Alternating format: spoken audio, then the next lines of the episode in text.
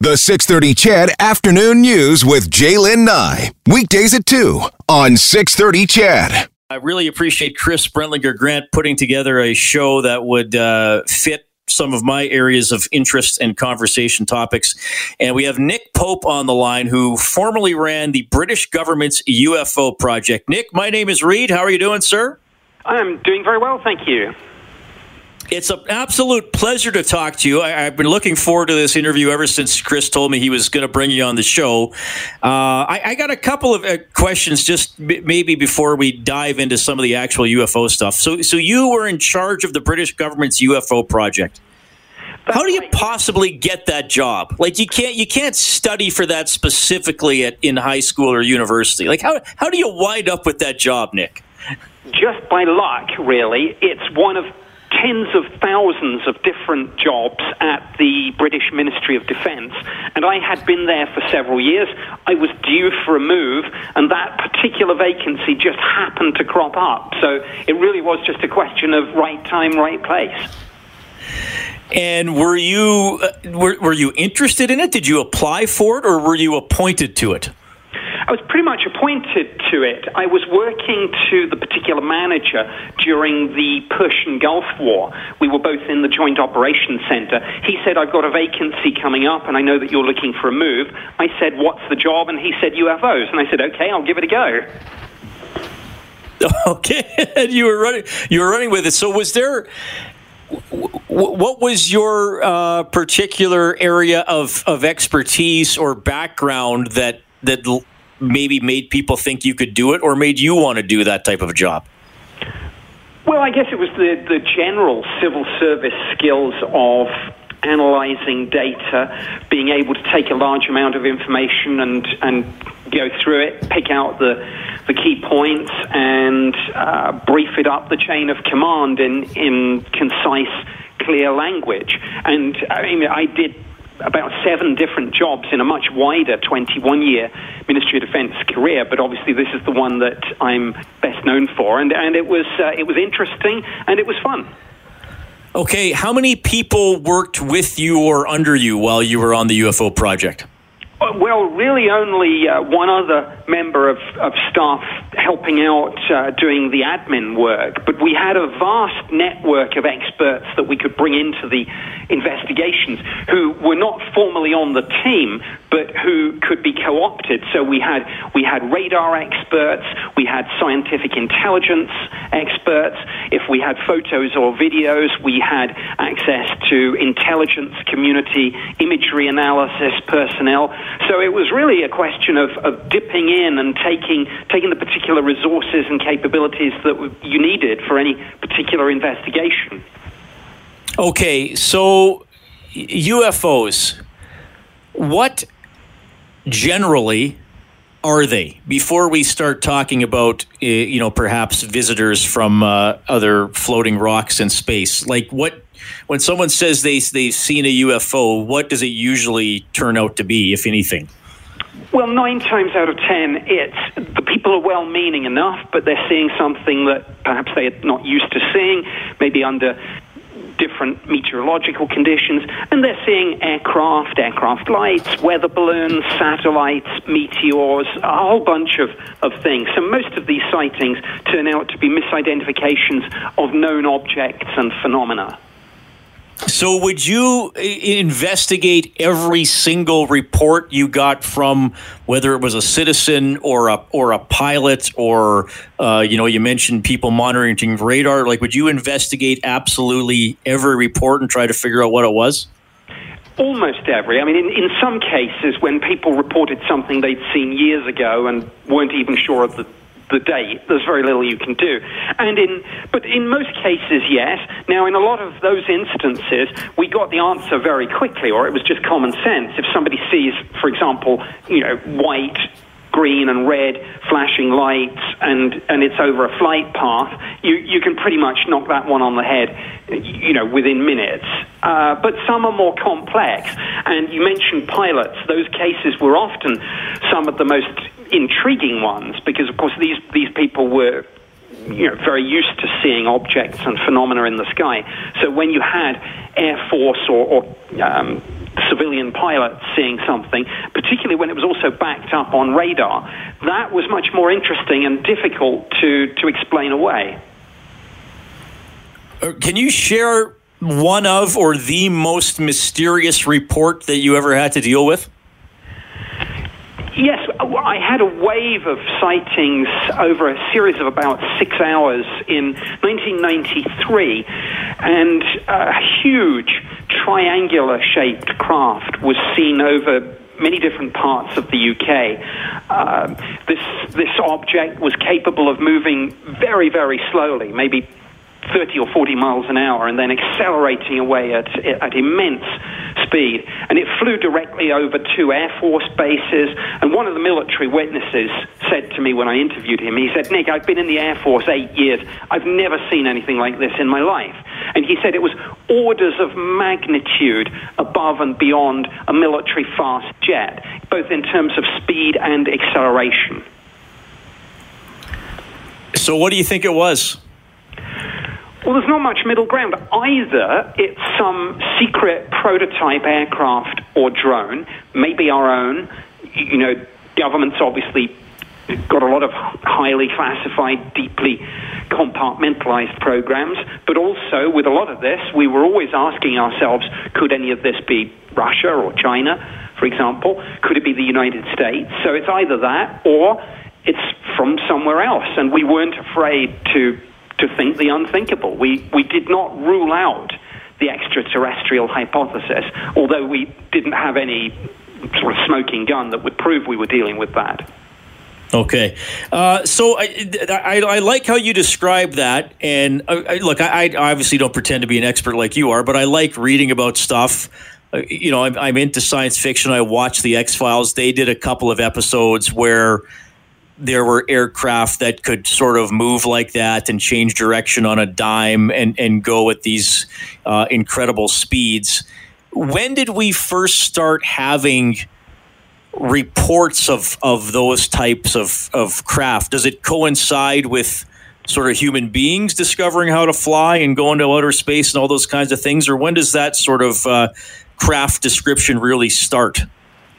Well, it's a difficult question. I mean, I, I think you can say fairly safely that people have always seen strange things in the sky, and I suppose uh, ages ago they were um, worshipped as gods or, or feared as demons. Um, you know, certainly the modern UFO era started in 1947 with with the the famous sighting that that led to the coining of the phrase "flying saucers," and then a couple of weeks later, the Roswell incident, uh, which people are still debating, of course, over 70 years on.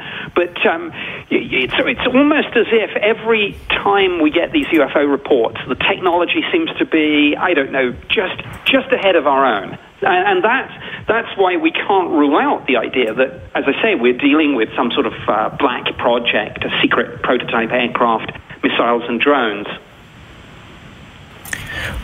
What, what, do you, what do you think happened at Roswell? Do you have a theory on that?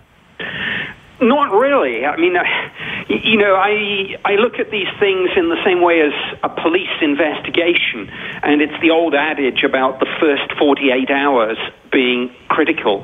So, and after that time elapses, your chances of solving the the case or hear the mystery diminish rapidly. So by the time I even got into to this subject with the British government, um, it was decades old, no witnesses left. All I can say, all anyone can really say for sure, is that something crashed. I, I mean, there are rumors that that there are materials still held somewhere in government. If the U.S. government has anything like that. I'm afraid they didn't share it with, uh, with us Brits.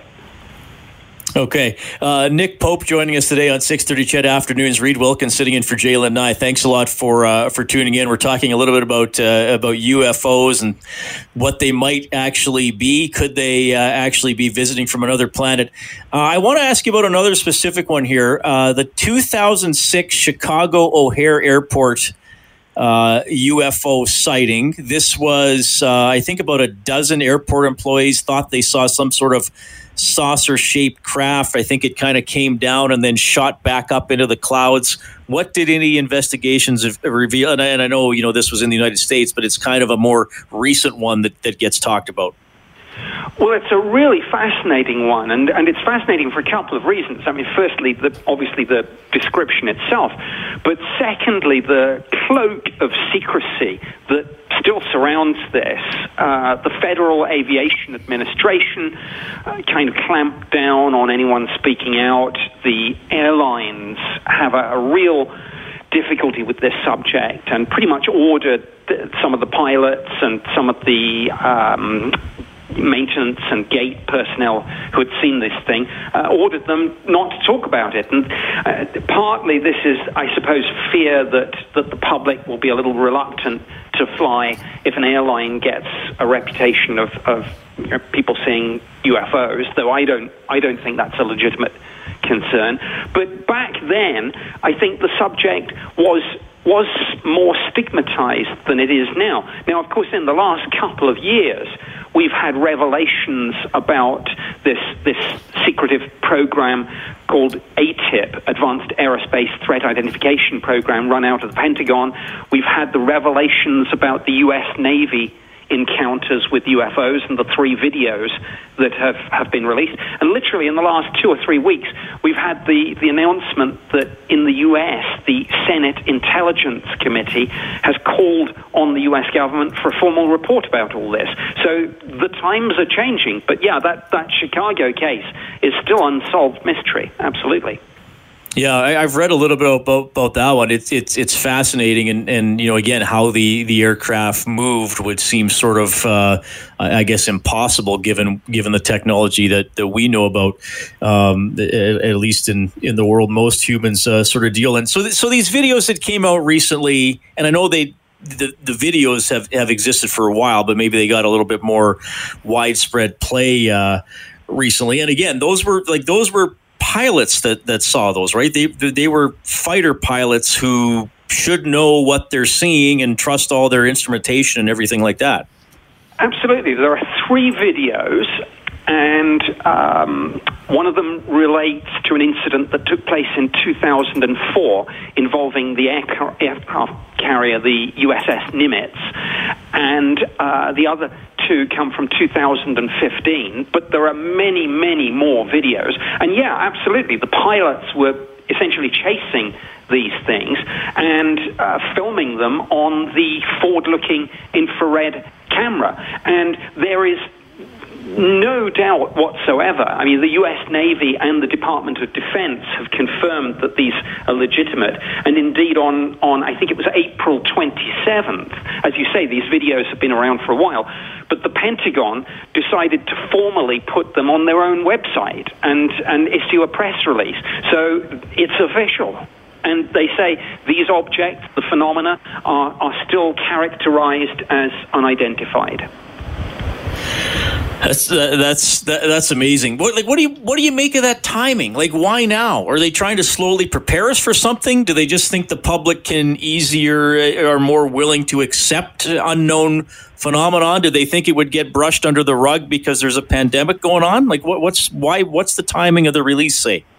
Well, that was my first thought that, that it was a classic case of the old saying, uh, this is a, a good day to bury bad news. If something else big is going on, you can slip something out. But then I thought about it again, and it's, it's rather mysterious because the, the Pentagon didn't have to put these out. I mean, the, the New York Times broke the story about two and a half years ago now. The videos have been out in the public domain. Governments normally downplay this subject. They either don't comment or when they do comment, they, they try and sort of minimize their interest and involvement. And I, I know because I did that for the British government myself. So, uh, putting those videos out when they didn't have to, it's the exact opposite of this normal downplay and debunk. It's almost as if they want you to, to think about it and talk about it. And yeah, that, that does pose the question why are they suddenly speaking out about a question that for decades they've tried to dodge? Nick, I want to just throw you a couple quick ones off our, our text line and, and, then ask you one to, to, to wrap it up. Uh, one texter wants to know are when it comes to sort of you know the average person, the average citizen, are, are they generally daytime sightings or are most of these at night where maybe it would be easier to think that it, it's harder to identify the object? It's a mix. Um, I think what you can say is that the nighttime sightings are, are much more likely to have a mundane explanation because, of course, there's all sorts of things going on, whether it's aircraft lights, um, meteors, satellites, things like that. If you see something in the day, it, it you know, usually you can get a better view of it. So it's both, but the daytime ones are more interesting. Uh, Brian wants to know uh, Has the military ever tried to shoot one of these things down? You know, a controversial question. There have been a couple of times.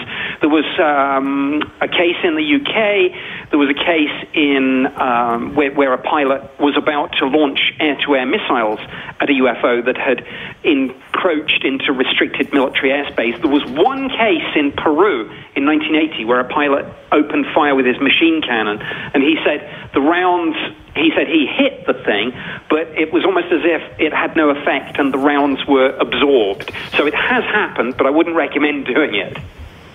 Nick, I, I, wish we had more more time. I mean, this is, I find this subject fascinating, and it's it's a pleasure to have you on. I, I'll close with this one. If these are craft sent here by alien races, whether they have beings in them or not, what do they want? and and why are they sort of trying to hide the fact that they're here? Like, do you have any any theories about that? What what that these other beings potentially could be after if they're if they're sending uh, ships here? Well, I like to think and maybe hope that they come here as anthropologists to, to study our, our emerging civilization. And that might be why they don't land, you know, in the open and make, make open contact. Because, like any anthropological study, I mean, it's almost like the Star Trek Prime Directive.